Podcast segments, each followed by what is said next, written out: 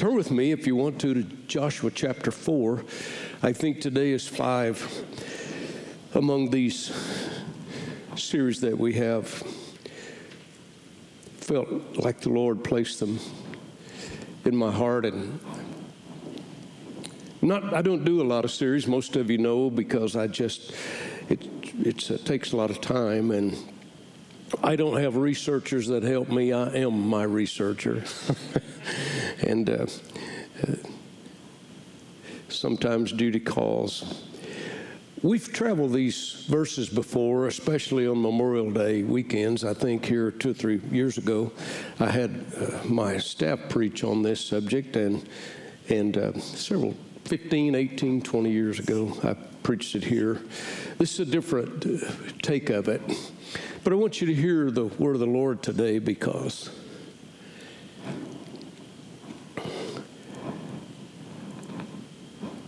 sometimes memorials, they are not about the past, they are for the future. Did you hear me? They're for the future. Coming to this place today where our turning north, and I've told you about the geographical turn of Israel. Once they crossed into the Canaan land, they would turn north and conquer and eventually have the fulfilled promise of God.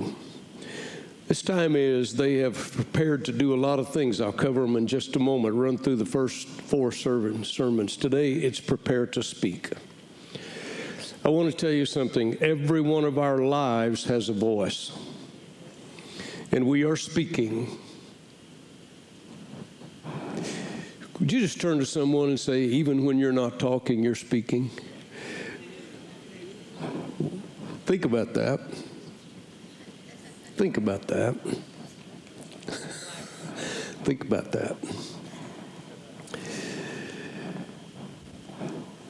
Our lives, Scripture says, our lives are living epistles. And I want my life to have the right voice. How about you? Amen. In Joshua 3, we stayed there a couple of weeks. Israel has experienced God and God's power as they crossed the Jordan. They first prepared to move. After 40 years, it's time to move. And then when they decided to move, God said, prepare to see. And they saw not only the land and its forcible things and its fortified cities, et cetera, et cetera. They also found out that God spiritually, supernaturally, in the spirit realm, they saw where God had already worked a work over in Canaan, and all the heart that would fight against them. And I want to stop and say today, we ought to pray for the Ukrainian people. These people are fighting with heart over there today, and I think they're totally, absolutely amazing, Mr. Putin. And I just think we ought to just agree in prayer. God give them supernatural ability to defend their freedom. Amen. It's not political. It's just talking about the fact that I think every people have a right to be free.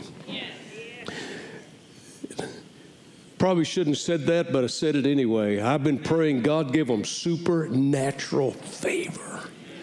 Wouldn't it be great if the people of Ukraine could just stop this war? Stop it in its tracks. I think we ought to be praying for it. Amen. So they prepared to move. Now they've prepared to see. I love the 2 weeks ago today, they become crossover people. They became crossover people. I love that phrase. And then last week, they prepared to experience. And the experience was that God had begun not only to physically in their world, and after 40 years, He had not only done a work in the other people, and in Canaan, He's doing a work in them. And their experience, and we talked about Joshua and Israel, have witnessed God fulfill His promise to bring them into this land. And what an experience that was. We talked about how we admired Joshua's courage and his obedience and his humility, because that's the heart God works in. But before they finished crossing, in the midst of all this miraculous thing, God makes an important point. In a sense, he stops the progress. And I would ask you, if you're there and you're a head of a household and you have your bride and your children and all your possessions, whether it was wagons or beasts of burden, I don't know, but you're crossing. In the midst of a miracle, I realize that God can do in that miracle anything he wants. But once you started to cross, what would be your first goal? What would it be? For me, it's to get out of here and get over there. I want this done. How many of you are impatient like me? Come on, please. Misery loves company. I'm just impatient sometimes. Okay, I'm here, and let's move on. I would have been one speeding in the middle of the Jordan River. He instructs them right in the middle of it to leave something behind. It's a good question for us to ask: how important is it that we leave something behind us? Something that speaks to the faithfulness and the power of God. Something that speaks of our faith and our belief when we face our obstacles and recording our trust in God. I want my children, I want my grandchildren, the Lord tarries, I want my great-grandchildren to know that I believed and I loved and I trusted and I obeyed God above all things. I want to leave something that speaks that. What purpose does leaving something behind serve us? What is that service? What does it say? As we journey with God, He can prove himself in and through us. And we will emerge, I believe, and thank God for it, more convinced and more confident by the impact that believing God has made on us. I want to tell you, I've traveled through some pretty dark hours in my life, and I know what it is to have the black breath of Satan breathe on me, but I also know that in those very days is when the power of God, not in a turbulent way, but sovereignly and sometimes silently, comes in my innermost being, and I know I've just been enhanced, and I've just been spoken to by a mighty spirit that Satan cannot hear, and he cannot do anything about it. That's the Spirit of God that dwells in me. Aren't you glad that He indwells us? What an awesome gift that is. In crossing this river, it's important that we leave behind us confidence and that our kids and our grandkids know that we were impacted by God, and we want to leave that kind of a legacy behind us. In crossing the Jordan River, God told Joshua, leave something behind. A memorial that could speak to the generations that follow. It would be a noticeable reminder of what God did when they entered the Promised Land. Doesn't have to be something fancy. Doesn't have to be something expensive.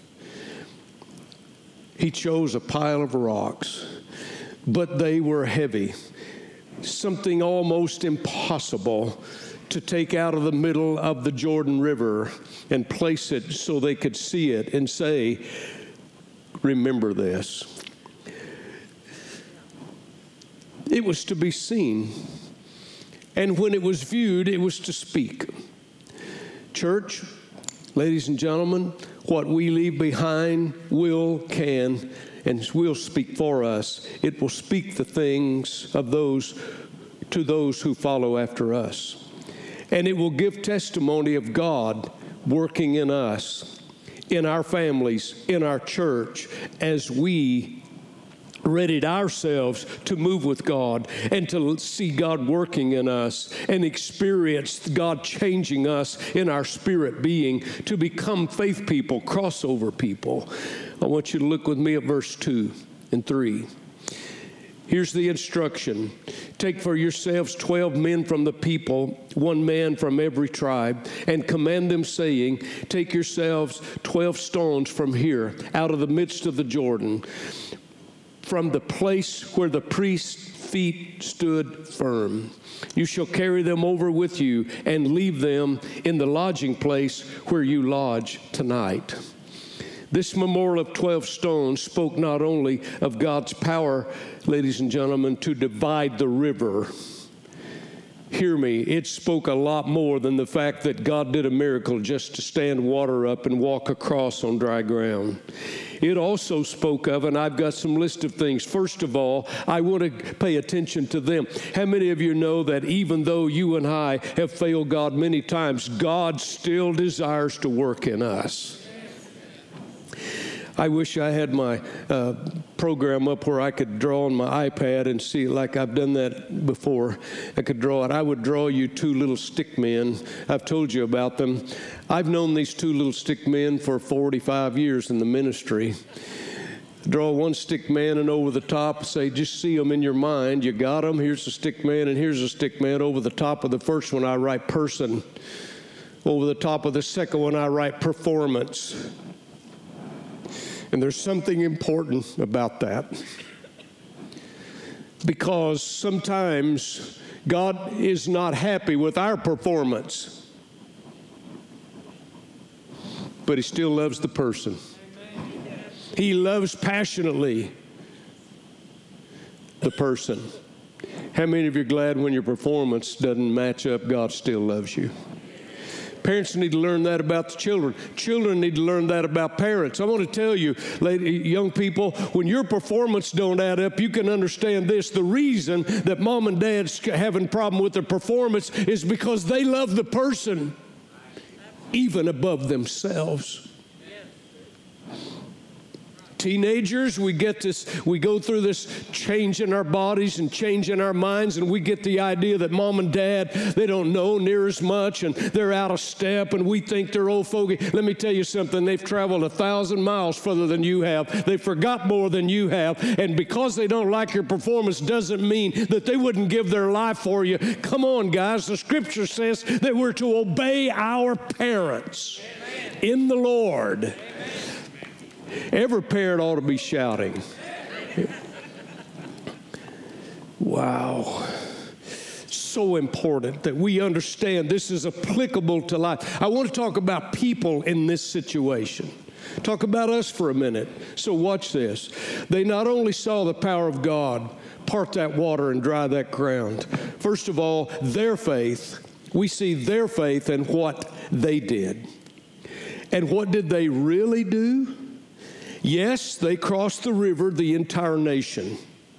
That is true. And that was no small event. 1 million to 1.5 million, some say nearly 2 million. It took a while. That was not just you and I and 3 or 4 of us crossing over. 1 million plus people. It took a while. It was a major thing. They crossed the river. Yes, they crossed with all their belongings. There was no plan B. Thirdly, yes, they embraced what God wanted them to have, but far more than that, these people were able to do. Number one, they had believed God. It's time we get back in 2022 of actually believing God.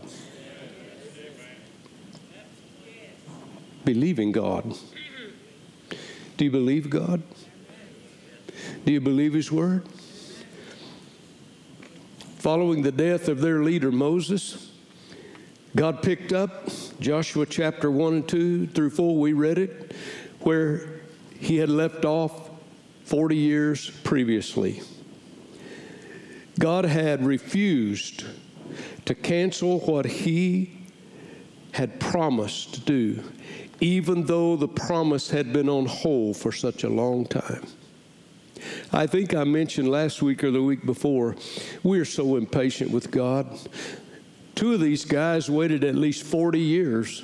Some of them waited 39 and a half or more. They were alive, but here they are.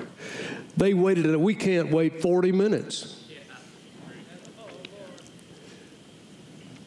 God had refused to cancel what he promised to do.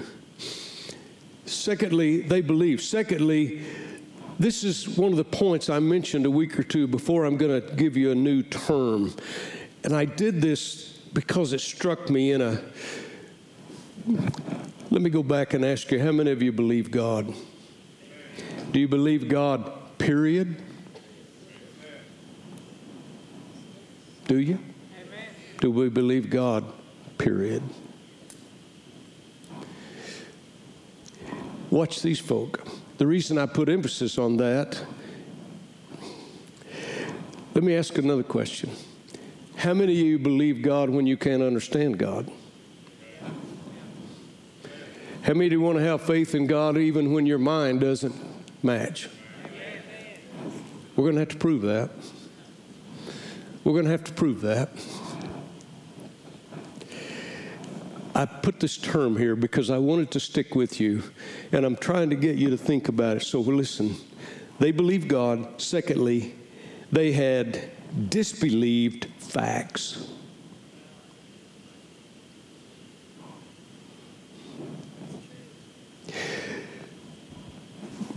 Do you know sometimes to follow the Lord, you have to disbelieve facts?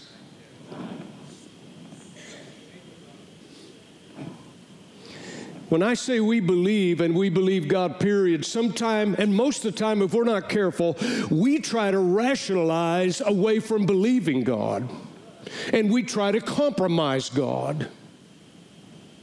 Well, Lord, I know you said this, but look at this. Here are the facts. Can I tell you that the Scripture says faith is the evidence of things?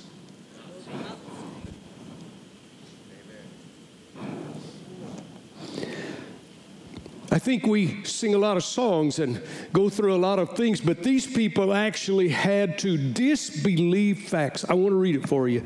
I want to go over in chapter 3, verse 15. It says this, "And as those who bore the ark came to the Jordan, and the feet of the priests who bore the ark dipped in the edge of the water, for the Jordan overflows its bank during that whole time of harvest." I want you to know something. I hope to the Lord that I can be pastor enough and husband enough and dad enough and granddad enough to put my feet in the water, even if it's a fact that is against what God said he would do. Yes.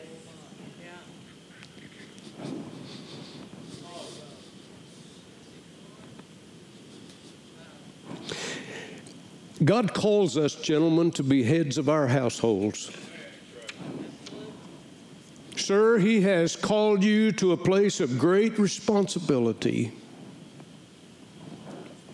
And maybe still love me. Amen. It is imperative that men be godly men in this late hour. And ladies, can I say there's nothing less about you than that man, but he has been given the responsibility. You ought to pray to God that he takes it and directs in a right way. Disbelieved facts.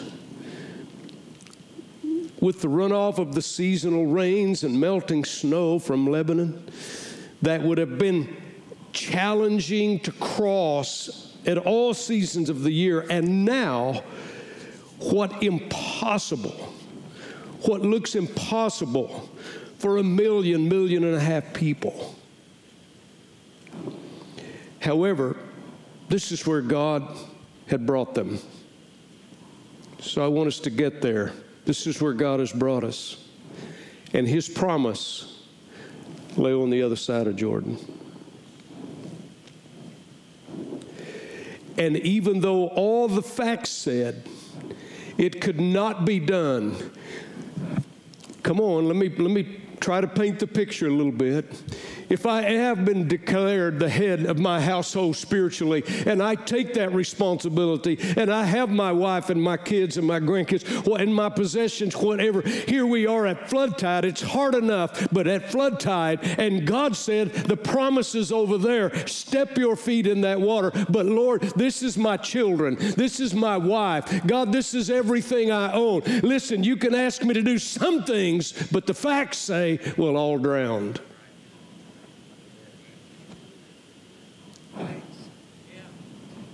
Sometimes you have to disbelieve facts. I want to get that in our minds. Israel disbelieved facts. And ladies and gentlemen, let me say, in 2022, with all of our advances and knowledge that is abounding in the last day, just like the Scripture said, and with all the technological advances and with all the scientific discoveries and things that we are involved in, I want to tell you something. The people of God must maintain a trust in God. Jehovah is above all of the knowledge, even the facts of planet Earth. We serve a super above natural God. I still believe, and this is, I've kind of called it Brooksology. I believe there's sometimes the disciples had to deal with disbelieving the facts. But I want to tell you, it was an experience when those disciples were in that boat and the storms came. And he came walking on that water. Talk about facts. These were most of these guys were professional fishermen. They'd been on that sea many, many times, but they knew this was over. And here comes Jesus walking on the water. And if you don't believe that, you need to get to where you just believe some facts, because God can walk on water if He wants to. God can walk on water anytime He gets good and ready. Do we believe in a risen Savior? Do we believe in an omnipotent God? That means we're going to have to disbelieve some facts sometime. You know what that means is? That means is we're going to have to step into the edge of the water. And we're going to have to say, God, I love my wife. I love my children. I love my family. I love my income. I love this. I love this. I love this. I love that. Son, step into the water. Sir, be the priest of your household.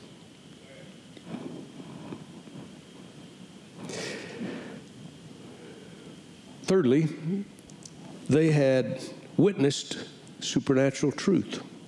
I won't read it, verse 19. But preparing to move and see God at work, they experienced the truth that God's plan and God's power gives God's result, God's goal for their lives. I've got to hurry. Second thing I want to talk about them is this, their desire and why they did it. Their desire and why they did it. These 12 stones spoke of their desire. Firstly, to have what God had promised, even though waiting 40 years of death and waiting. This generation that followed those who died in the wilderness embraced a promise. Hear me, this new generation of Israelis decided to follow a promise that they only heard about secondhand. God did not write this on stone and give it to them. God did not come and speak to them in some audible, physical way. He sure did that to Joshua here a few verses later. And even though they were surrounded by continual reminders of disobedience, 40 years, disobedience always costs. Disobedience will always have a price. Mom and Dad, you can decide you're going to go away from God. You can decide you're not going to live it. You're not going to be involved. You can decide all that. I want to tell you something. It's always the children that pay the price. It always is.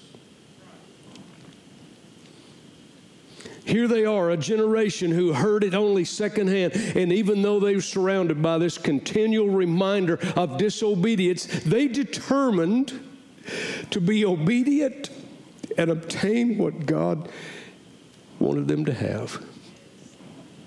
You're not going to get what God wants you to have easily. There's an enemy that will come against you. Their desire and why to have what God had promised them. Secondly, to fulfill what God had promised. And although true in regard to Israel as a whole, this is seen most clearly in the life, I think, of Caleb. Remember, he was part of the spies, and only two. Who was it? Caleb and Joshua. Joshua and Caleb. I want to show you something that I think it's holy ground. I will tell you this, the older you are in this room, the more this will probably mean to you. Why, Pastor? How many of you in this room have probably, unless something happens, maybe less in front of you than you have behind you? Time I'm talking about. I want you to watch this. Here's a man who had been the spy. Here's a man who came back with a positive. They said, we look like grasshoppers in the sight of giants. And this is one of the men who said, yes, but those giants look like ants in the sight of our God. Amen. And here's Caleb. He's kind of silenced all this. Joshua's the leader and Caleb's here. He had seen all this. Look at his life. He refused to forget the promise. He waited to see that promise accomplished. And when the day came that they gave the boundaries that God had assigned to each of them, Caleb makes a statement about what God gives it. Listen to this. I'm in chapter 14. I'm at verse 8. Well, at verse 7. I was 40 years old. Listen to his testimony. He's older now. He's 85. Listen to him. He said, I was 40 years old when Moses, the servant of the Lord, sent me from Kadesh Barnea to spy out the land. And I brought back word to him as it was in my heart. Nevertheless, my brethren who went up with me made the heart of the people melt, and I wholly followed the Lord my God. 10 out of 12 are negative. He said, I followed the Lord my God. Verse 9. So Moses swore on that day, saying, surely the land where your foot has trodden shall be your inheritance and your children's forever, because you have wholly followed the Lord my God. Verse 10. And now, behold, here's an old man giving a testimony. Now, behold, the Lord has kept me alive, as he said, these 45 years, ever since the Lord spoke this word to Moses while Israel wandered in the wilderness. And now, here I am this day, 85 years old. As yet, I am as strong this day as I was on that day when Moses sent me. Just as my strength was then, so now is my strength for war, both for going out and for coming in. Now, therefore, give me this mountain of which the Lord spoke to me on that day. Come on, let's give the Lord a clap offering. My God. You get that promise, go through what he went through and wait all he did and hear all the negative. And he said, it's here. I knew it. We would get there. Give me that mountain you promised me 40 years ago. I will tell you something. If God's made you a promise, he never forgets it. He never forgets it. Well, thirdly, to complete and begin what God had promised. God's plan was to, hear me, possess, not simply enter into the land. Possession means ownership. But the process of possessing, ladies and gentlemen, had to begin with entering. I want to move quickly on to the third point for this morning. Their approach and the way they did it. The 12 stones spoke of Israel's obedience and confidence. We just covered. First of all, obedience. To follow Joshua after Moses' death. They obeyed to follow Joshua as he spoke of God's direction. They obedience to face obstacles that stood in their way, and then their confidence that the God who had directed them to this point, who had supplied their food every day, who had not permitted their clothes or their shoes to wear out. I just marvel. I just marvel. God fed these people for 40 years by manna. And on the day they crossed, all of a sudden, they got to eat some fruit of the promised land. And we'll talk about it next week, I think, or for sure the next, a week or two. I want to tell you something. The minute they did, God stopped the manna. We'll cover that later. But watch this. Their clothes didn't wear out. I've always thought this is one of the most humorous things I've ever heard in Scripture. And let me have a little bit of levity. Let me tell you, God has a sense of humor. Can you imagine a guy that was 1 or 2 or 3 years old, and he's born with a pair of booties, and they're 40 years old today?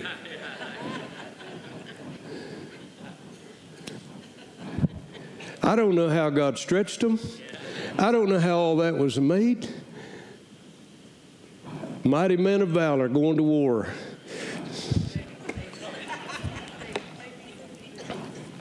If you think God doesn't have a sense of humor, I love to say this. If you think God doesn't have a sense of humor, just look around. Just look around. God has a sense of humor. He loves people. He gave us a laugher. I don't think we ought to be sad Christians all the time. I think we ought to be the happiest people on earth. Here they were. God gave them confidence. That same God was also in this, and He would remove the obstacles. And the last point today is this. These 12 stones spoke that their God and how they did it. I want to read Joshua chapter 4, and I want you to look with me at verse 22. Then you shall let your children know, saying, Israel crossed over this Jordan on dry ground. For the Lord your God dried up the waters of the Jordan before you until you had crossed over, as the Lord your God did to the Red Sea, which He dried up before us until we had crossed over. Mom and Dad, tell your children what the Lord's done for you. Brag on the Master. Amen. To your children. Granddad and grandmom, share your God with your grandbabies. Tell them, teach them, show them what He really is. Because they're seeing an awful lot of other things right now. This is our God. Show them. Our God is an awesome God, and He's awesome in power. Generation 2022, we can leave things behind us that will speak of our faith, how we believed, how our desire to accomplish His will in our lives, our approach. When we got to the end of us, we had to approach in humility. And humility will lead us to obedience. And the obedience will lead us to confidence. Our reward for faithfulness. I'm going to ask you a question. What will you leave behind that speaks for you? What will you leave behind that speaks for you?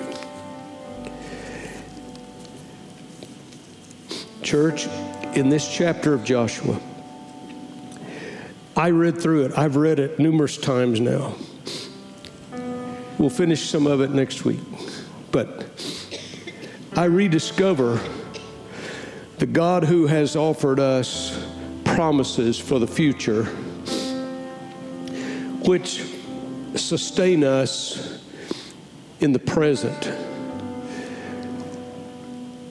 And I also remember that I have an understanding of our tendency to lose touch with matters of ultimate concern, priorities, and how we have a tendency to lose touch with those major things in our preoccupation and with relentless demands of the present. We are the busiest people I know. How many of you know there is a relentless demand on the present? Therefore, God creates memorials. He reminds us. It helps keep us, our focus on our roots and what really counts. And ladies and gentlemen, he brought his disciples to a table of remembrance. I want our lives to speak.